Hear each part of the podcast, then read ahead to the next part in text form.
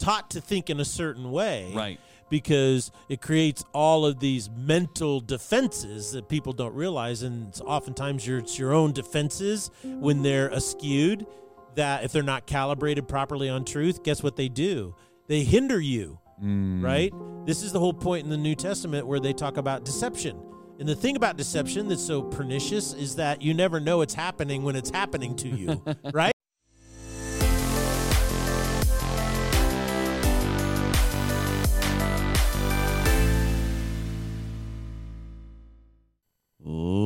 Gentlemen, welcome to the Salty Pastor Podcast, a podcast designed to coach you up in your faith. The more you know, the more you can grow.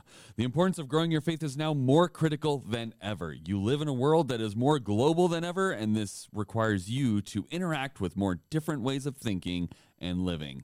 On top of that, you're inundated with data, information, and so called research. How can you know what is actually true and what is false? It gets confusing real quick, and people can be easily manipulated. If you don't want to be deceived, manipulated, or confused, then it is important to know what you believe and why you believe it. Mm-hmm. The only way to navigate today's world is to develop a strong and clear faith. Our goal is to give you what you need to grow your own faith, to think for yourself and come to your own conclusions. We want to provide you with the tools, the facts, and the perspective to think for yourself. Our leader, our guide, and at the helm our- of our adventure is the one, the only, the salty pastor himself, Dr. Douglas Peak. hey, everyone, it's so good to be with you in this new year. I'm really excited about all the things we're going to do this year in the Salty Pastor.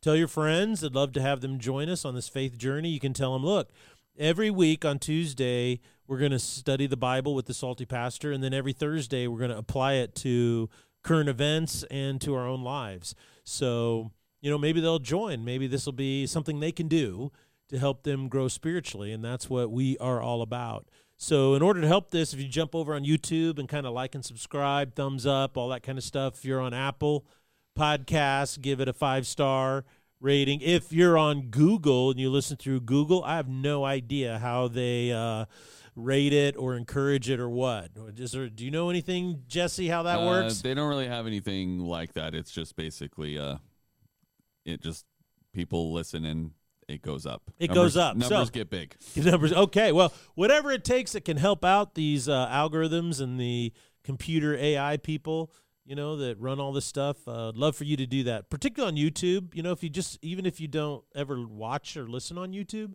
just go to YouTube real quick, look up the Salty Pastor, and then like and subscribe to it because what Mm. uh, our subscription rate goes up.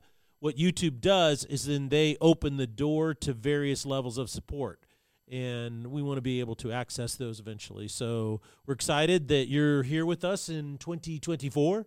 And even though it looks like it's going to be a crazy year, an election year, the economy is teetering, inflation is running rampant, job market is slowed down. All of these things can really, you know, make you nervous. I think it's going to be a great year. Uh, so we should anticipate God doing great things in the midst of our lives. And so join me Salty Pastor, as we journey through 2024 together. And we have uh, a spirit of optimism, we have a spirit of hope, we have a, uh confidence and courage about everything that God's going to do in us and through us in 2024.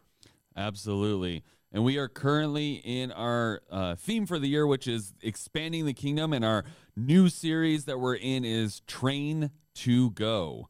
Our goal from the Salty Pastor podcast is to train every person so that they can go and expand the kingdom of God. We're trying to answer the question what happens to you, to your faith, to your life when you engage in what Jesus is doing in and through his kingdom? How does it affect you when you begin to participate in the expansion of his kingdom here on earth, Pastor? Yeah, what, those- what's that look like? Well, that's just it. Uh, you know, the uh, when I was in high school, I first came to faith, and I was pretty excited. It was a, a new adventure. There was all this discovery. You know, read my Bible every night. I mean, reading and, and thinking about things I had never heard of, and Mm. right in all kinds of new ways. So that was pretty exciting, and uh, uh, I was loving every minute of it. Then I came across this passage in Matthew called the Great Commission, and then I was exposed to the whole notion. Uh, in uh, the church that I was in, in the youth group, I, it was during high school, about how we should share our faith. And one of the things that was presented to us back then, back in the late 70s, around 1980, is it was all about these tracts. And these tracts were like these little tiny comic books, but they they were they were really radical, you know, about crazy ideas, you know. I mean, it was just real crazy presentation of the faith, you know, about people who die and go to hell and they're burning, you know, and stuff like that. So they were they were called tracts, and they were these little tiny um, comic book things, and they were in black and white, and they're about the size of a dollar bill, you know, and you'd flip Okay. through them, and and so they're not around anymore. But so so this notion of of going around and telling people that they were going to burn in hell and their eyes would burn, their skin would burn, and their bones would be eaten by worms terrified me Right. it just terrified me that I was going to go out and share my faith that way and just, you know, scare people to death. Then you add to the fact at that point in my life, I was this awkward teenager with acne, you know? I mean, I was like pretty socially awkward. Um, some people will say, well, Pastor, you've never grown out of that. but, and then on top of that, the the 60s and the early 70s there was this new social stigma in America to people of faith and particularly people who who were sharing their faith Mm. and so you add all that up and it really put this burden on me that terrified me because it was presented to me as a duty it's like it was kind of like okay Jesus has done all this great stuff for you. You're saved. You're so happy. Now this is what you need to do for him because of everything you got right? So it's Okay. kind of transactional. And my will this is how it came across to me. My willingness to do my duty was directly tied to my appreciation for what he had done. There was a lot of well if you love jesus you would do this for him and it kind of reminds me like you know it's the mom who would say well if you love me you'll take out the garbage which is kind of a guilt appeal Yes. because then you're like, well, if I don't take out the garbage, I'm saying to my mom I don't love her, right? right. So, and you don't want to say that, and and because there there was a lot of that. If you love Jesus, you'll you'll do that for him. And the problem then became is that if if that's true, the opposite's true. So if I couldn't if I couldn't share my faith, or if I couldn't work up or screw up the courage to tell one of my friends they're going to hell and their eyes are going to burn out of their thing in the lake of fire, then that must mean I don't really love Jesus Mm. which was really uh it was a real big uh problem for me personally because I mean I had come to such a, a, a real powerful transformational faith, right? And it took a long, long time for me to not feel guilty about how it was presented to me because I came to realize that the act of sharing my faith and growing the kingdom of God had nothing to do with duty or a chore that had to be accomplished. It had everything to do with my own maturity. And, and that's what we talked about on Tuesday is that the Great Commission isn't a job that I have or a chore that I have to do, right? It's something that I am. It's something that I am. And if I am that, then it helps me figure out, well, okay, well, what exactly is the the thing that I am in the Great Commission? I, you know, I'm not the guy on the street corner with the bullhorn telling people they're going to go to hell, right?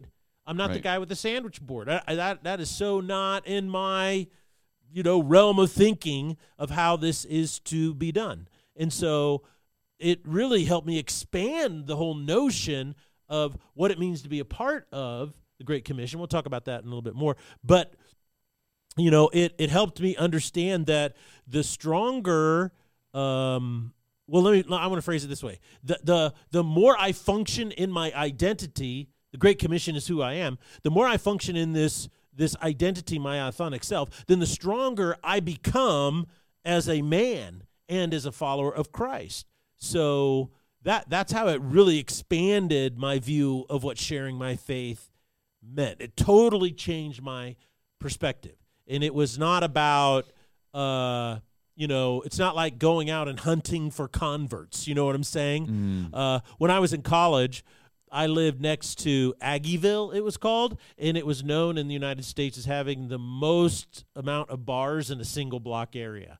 So all the college kids from Kansas State would go down to Aggieville back then, and they had this law there, and it was it was a three two law, and that is at 18 years of age you could drink three two beer, which was kind of like uh, it's beer but with half the alcohol. Okay. So what happens is all these college kids would go down to these bars that serve three two beer, and then they would just drink, you know, buckets and gallons of it until they could get sloshed. And then the other thing is, if you're a three two beer bar, you had to close at midnight. Okay. And so uh, the college that I was going to was across the street from K State, and it was literally right next to Aggieville.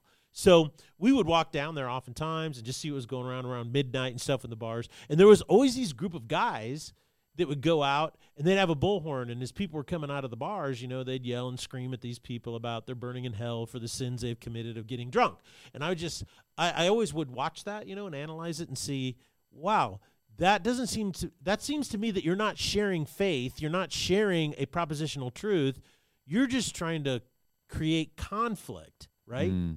and so that that really changed so when i realized why i am the great commission then that made me realize when I function in my authentic self, the stronger I become as a man and a follower. And so, what I need to do is I need to discover well, what is my authentic spiritual self in the Great Commission? What's my part? Where do I fit? And so it it really helped me then focus on knowing what I believe and why I believe it.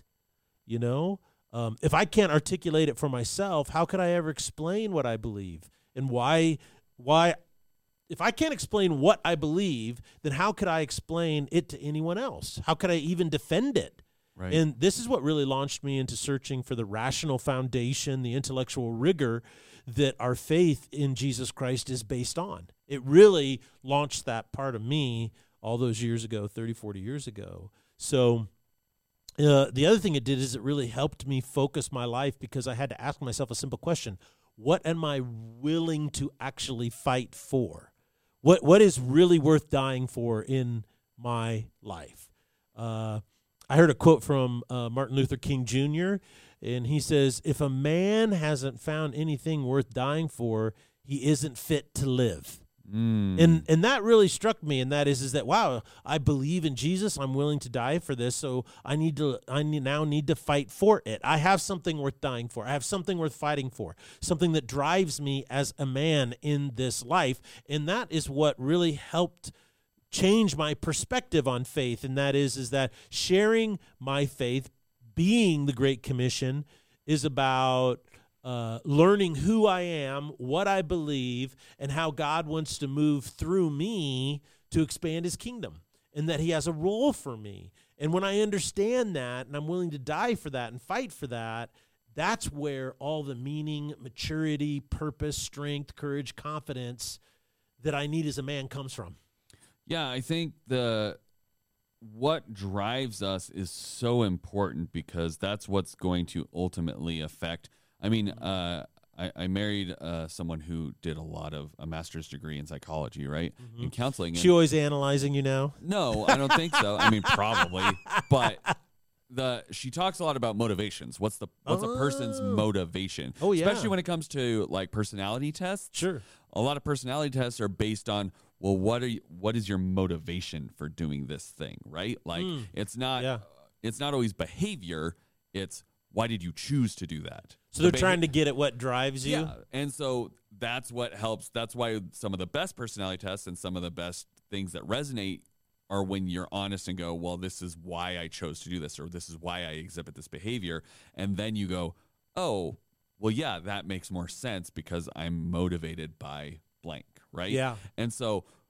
That should also apply to how are you living your life? What is motivating Yeah. you? If you're doing it because you have an innate guilt and desire because someone told you to, that Mm. falls off real quick Yeah. for the most part Excellent right point. Yeah. you that doesn't uh, encourage long lasting i mean atomic habits the exact same way we i read that book on, on Mm-hmm. pastor harv's recommendation and it basically is like if you do it just because you're trying to hit a goal it will eventually just fall off because you'll either hit the goal or you won't hit the goal and you'll go it's not worth the effort right Yeah. hmm But if you redefine who you are and you Mhm. say, I am a person who works out Mhm.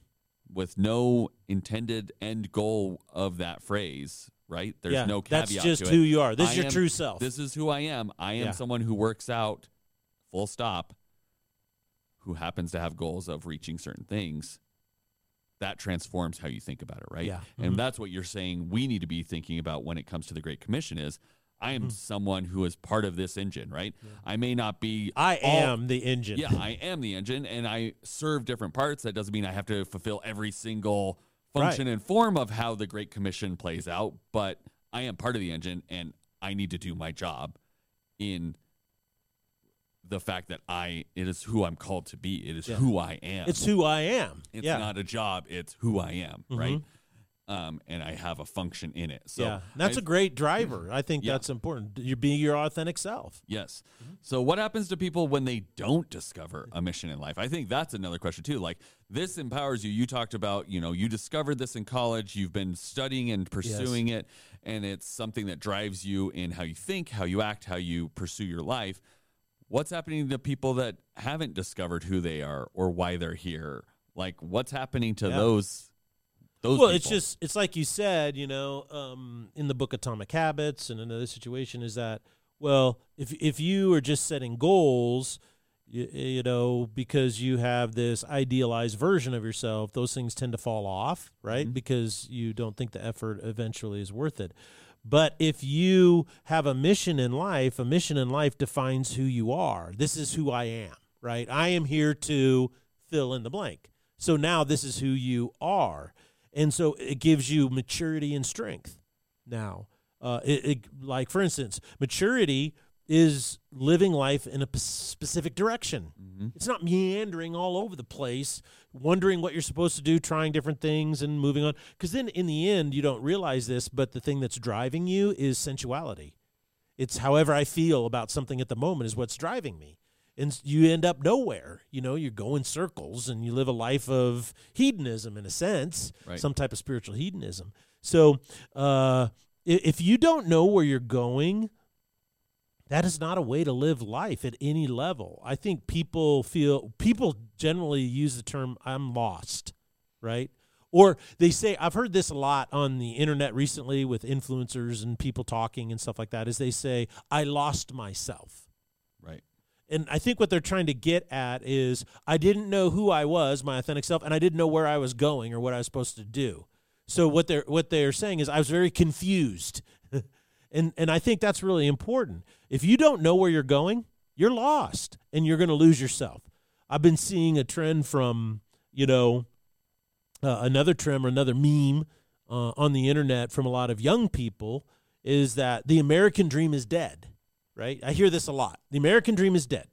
And that free markets, capitalism has failed them because they can't buy a house. And so now they're comparing, you know, how much a house costs today and and what it costs to get into it and with inflation adjustment and what it costs their their parents or grandparents to get in one in like the 60s or 70s Yes. of something like that nature and then so they they compare this and they say it's an apples to apples comparison and that's why it's a failure and i just think this is crazy talk this is absolute crazy talk the average house that your parents lived in was a two bedroom maybe a three bedroom ranch that was a thousand square feet with a single car garage right i mean it was small is really, really small. Today, the average house is over 2,000 square feet with a three car garage. I mean, you're not comparing apples to apples, right? Number one, it's just size. The other thing is that it's not an issue of affordability, it's an issue of financial management. You know, your parents didn't have cell phone plans. The- There was no Starbucks so that you could spend five dollars a day on a coffee drink. There, there was maybe one tenth of the fast food restaurants out there that there are today. You know, um, on a side note, when when we went to Italy, we were living in Italy. Is really interesting because there's not a lot of fast food restaurants there. There's not a lot of places where you could just drive in and buy anything, right? And so one of the fast food restaurants in the area that we were in, because we were not in like what I call the tourist tunnel, where they, they set up these uh, tunnels that people go to, like you go to Rome and then you get on the train and then you go to Yeah, Florence and paths. yeah, and there's a whole economy built around this tunnel to meet all your needs as you're traveling, which that makes perfect sense, you know. Right. But so we didn't want to do that, so we lived out. None of our neighbors spoke English. None of the people we were around spoke English at all. The place where we got gas for our car, guy didn't speak any English. Thank goodness my daughter was fluent in Spanish, and within about three or four weeks, she was fluent in, in Italian. Italian. It was awesome. But I take her with come come with me, honey. Come with me, man. We got to go get gas in the car. Oh, dad, I don't want to go get gas in the car. Well, I can't talk to the guy, you know, because you pull up and you put your credit card in to buy gas. It's all in Italian. Mm. I can't. I didn't know what button to push or what to do just to get the pump to turn on. It was hilarious. But the point being is this: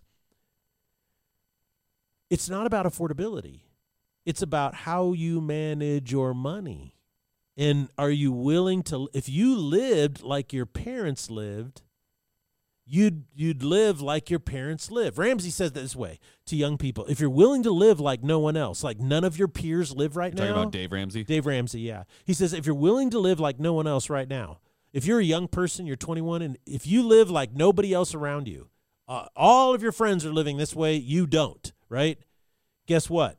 You're going to live like no one else when you're old.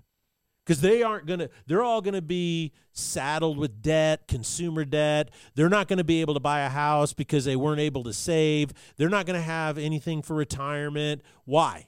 Because they didn't live like no one else. Everybody else is constantly buying food and drinks and have cell phone plans and all these kinds of things. They didn't do that.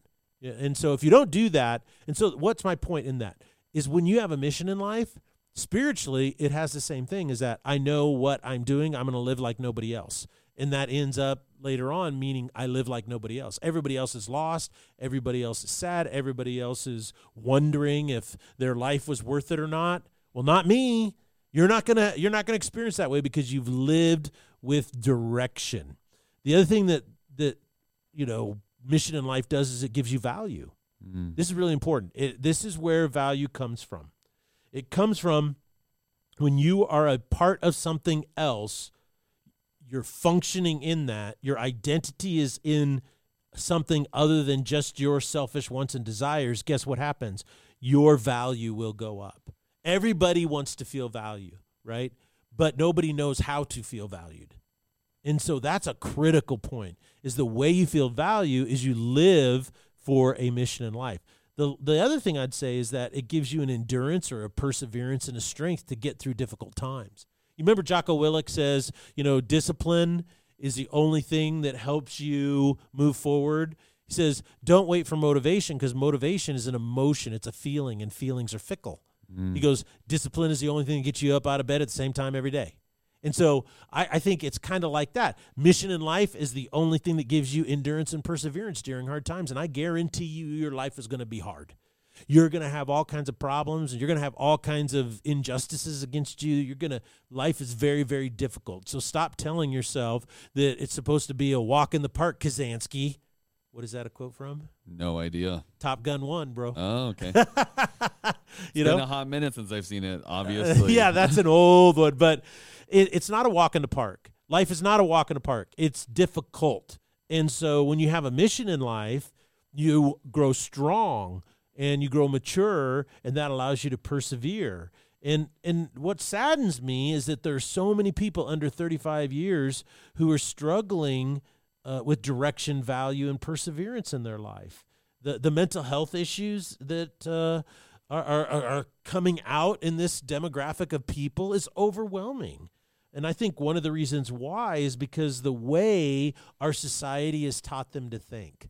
You know what I'm saying? Is that postmodernism states, well, there is no real answer, there is no objective truth. Well, then that's basically saying, well, there's no reason or purpose for your life. Your life has no mission. Well, if you want one, that's fine. If you don't, that's fine because there isn't really one. Well, why would we tell young people that? That just seems terrible to to to to tell people that look, the country that you live in is horrible. You know, that seems terrible to tell young people. Did you know, according to NAEP, that's a national report card on the educational outcomes in America? It's a government run website. Did you know that only 22% of eighth graders in the United States of America are proficient in civics? What? 22% are proficient in civics. Civics, meaning this is how our nation works. Right. You, they live in the most affluent, technologically advanced civilization in the history of the world. So, Rome, ancient Rome, doesn't even come close to what we've accomplished in America.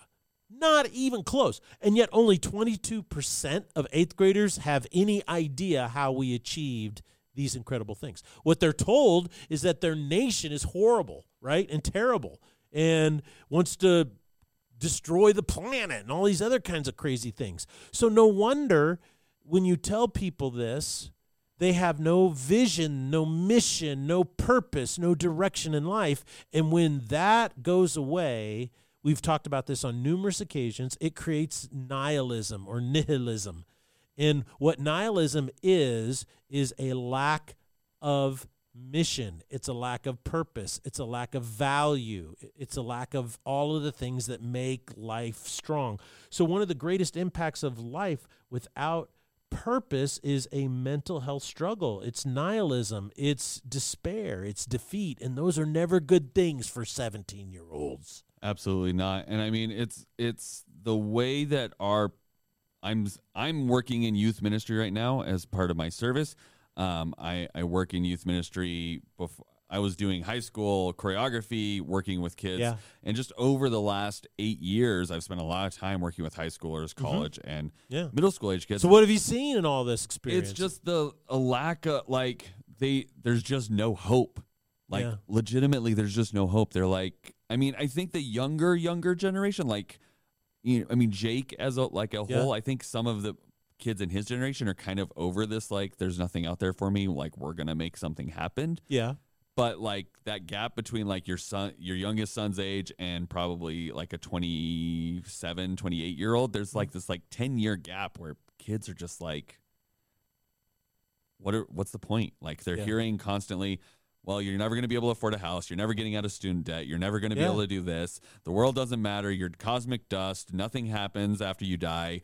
Like, yeah, I, I get it. You you wouldn't want it really. You would you don't have anything to look forward Yeah. to when that's the only thing you're hearing, right? And so they're nihilistic. they're nihilistic and that's leading to all of these memes about like kids that won't move out of their parents house or don't Yeah. know what they're doing or they're refusing to work and it's like well if you tell an entire generation every day of their life that there's no point Mm-hmm. then yeah they're probably not going to be highly motivated You've taught them a way of thinking, this postmodern idiocy, this deconstructive idiocy, and that's what it results in. Well, and I mean, I think I take this down to even more a, a a recent example is maybe two years ago we were just coming out of COVID, like in some of the more um, liberal states were really just like actually letting kids go back to school and stuff. Yeah. And my old ballroom team was touring, and they called me, and one of my uh, mentees calls and is just in tears, and she's bawling, and she's like, "I'm teaching this kids class for a performance. There's the kids are supposed to come up perform. It's great. I've done this hundreds of times." And she's like, "I can't get the boys and the girls to dance together," and I'm like. Okay, well, give it another day. Try these things. She calls me the next day, is bawling again. She's like, they literally won't go near each other. And I was like, you know what this is? They lived in a state that told them for two years, if you get within six feet of another person, Yeah. you'll kill them. Yeah, exactly. You will kill someone if you get too close to them, even with a mask on. yeah.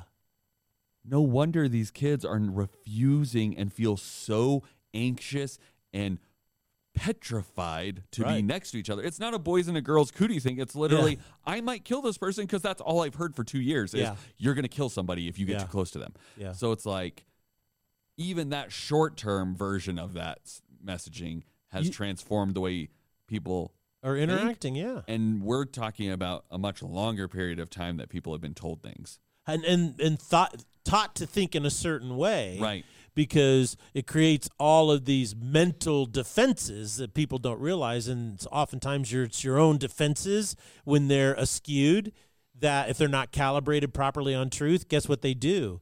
They hinder you Mm. right? This is the whole point in the New Testament where they talk about deception. And the thing about deception that's so pernicious is that you never know it's happening when it's happening to you, right? Yes. It's like, oh, I, I Oh, didn't know. I got duped. I got duped. Yeah. So, how does knowing our function in the kingdom of God impact our lives? Well, yeah. To, to bring this back into the full circles, the the the commission, the the Great Commission. You know, one of its legs we talked about on Tuesday is transformational relationships. So that when I am functioning, this is who I am. I'm a social creature, so I mm-hmm. need to have relationships. Now, you the whole introverted extroverted thing does is is a subcategory of the fact that you're a social creature. Some people need two or three very very close friends and that's it. Other people need 20. Right. But what all research shows is that close friends is usually between somewhere 5 and 7 people. That's the most that you can be close to, right? Just because of your bandwidth and your time and having to work and everything else. So so the issue is if you're a social cre- a creature and you are the great commission engine, then that means my relationships need to be transformational at some level. And so uh you only have capacity to reach seven people. Yeah, or really, to really like, to yeah. transform seven people at a time. yeah, Right. Yeah, and if you're married and you have kids, you know, like That's like, four of them. yeah, that's, that's four or five of them right there. And then you're going to have a couple close friends that you need to encourage, like somebody discipling you or a, a, a small group, you know, people that are on the faith journey with you that you're, is your little tribe. And so all you need to do is say, okay, well, how can our relationship, can, you know, how can we have a transformational relationship with somebody who needs to be mentored and discipled? Sometimes if you're a mom, the person you're discipling more than anybody else is your kids. Mm. I mean, that's part of it, right? As a dad, that's part of it. And so, but that's a very small window in the course of your whole life. Just Right. take my word for it. Yes. You know, I didn't have kids till I was 30, and then boom, before you know it, they're gone in your 50s, and you're like, well, I didn't last very long. so, so you just need to take that into account. If you want to engage in expanding the kingdom of God, then work on ways to create relational room, right? Um, and here's what's interesting: not necessarily relational room in your life. Okay. Give me. I.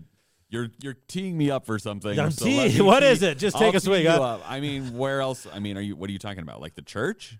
Well, okay, yeah, well, the church or other situations, and it's kind of like this. It's like you're at the situ, you get to a point in your life and you go, okay, well, you know, I've got you know kids in middle school and elementary school, and I'm married, and I want to work on my marriage, and I want to work on these kids in discipleship. Transformational relationships are very good there. I have three good friends that I'm in a prayer group with, or Bible study group, or discipleship group with, and we can't add another person, right? We can't add another person. So what most people do is they go, okay, I'm done. Right. I'm I'm fulfilling it. And then, well, no, no, you're not quite. I'm Jesus isn't asking you to add another person into that discipleship environment, you know, that might disrupt it.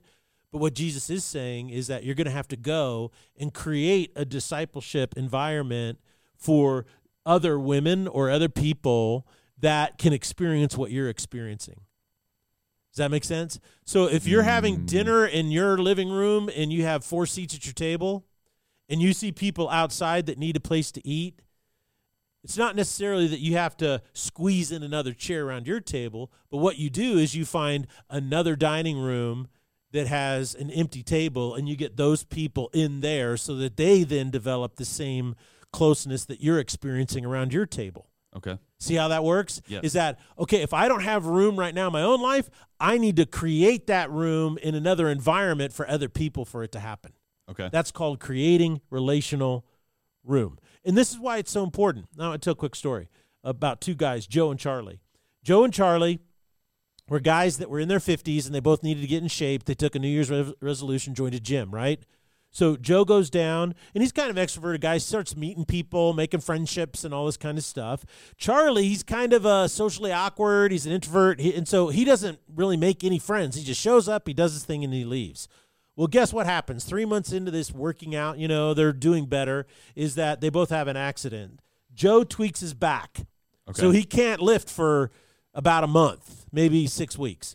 Charlie sprains his ankle. Okay, playing Okay. pickup basketball, so he can't work out. So he takes six to weeks off, eight to weeks off.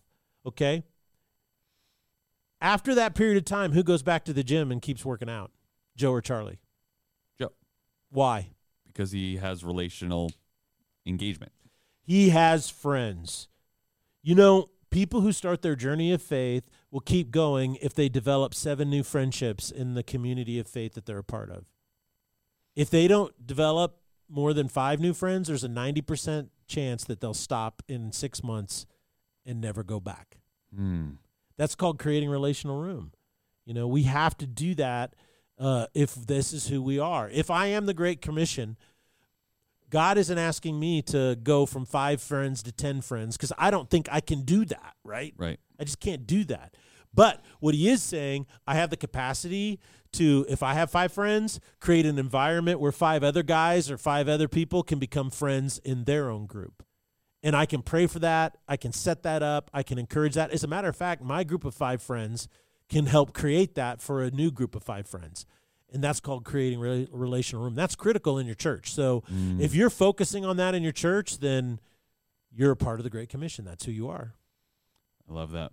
So why is uh is this kind of why we're focusing on this train to go series, this idea that we need to go out and make space. We either need to be actively discipling and being part of the Great Commission Mm-hmm. engine or making space so that others can be doing that, right? Yeah, you, uh, the whole point of this series, Train to Go, is that is to tell people you are the Great Commission, and now I want to give you the tools to fulfill who you are, Mm. right?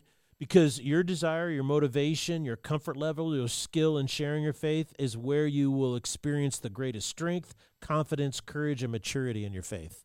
Those two are parallel, linked together. So I want what's best for people, and I want what's best for their faith. And the Salty Pastor is here to coach you up in your faith. Therefore, I want your desire, your motivation, your comfort level, and your skill in sharing your faith to grow. Because the the more those things grow, guess what? The more your faith will be courageous, mature, strong, enduring, lasting. All of those really great things. Mm, love that. Well, thank you so much, Pastor, for sharing with us today, for inspiring us and giving us some deeper thoughts on what it means to really be part of the Great Commission. Um, if you are a uh, a listener who is outside of Foothills Church, someone who um, is a Salty Pastor fan but doesn't actually attend Foothills Church, we want to challenge you to um, help us support this ministry. If we've made an impact on your life, we want to challenge you to uh, commit to a monthly gift. Um, help us support this ministry. It can be whatever you feel is necessary, whatever you um, are able to do to help support this. We want to challenge you to give monthly to help support this podcast so that we can grow and expand it and reach more and more people. You'll do that by going to foothills.org slash give, and you can actually sign, uh, select the Salty Pastor podcast, and you can set a recurring donation amount um, that you will just automatically be pulled, um, or will, you'll be reminded to do whichever your prefer- preference is but we want to challenge you to help support this ministry in a real way as we move forward into 2024 because we want to do some big things, but we can big only things. do it with your support. So, mm-hmm. um, challenging you to do that.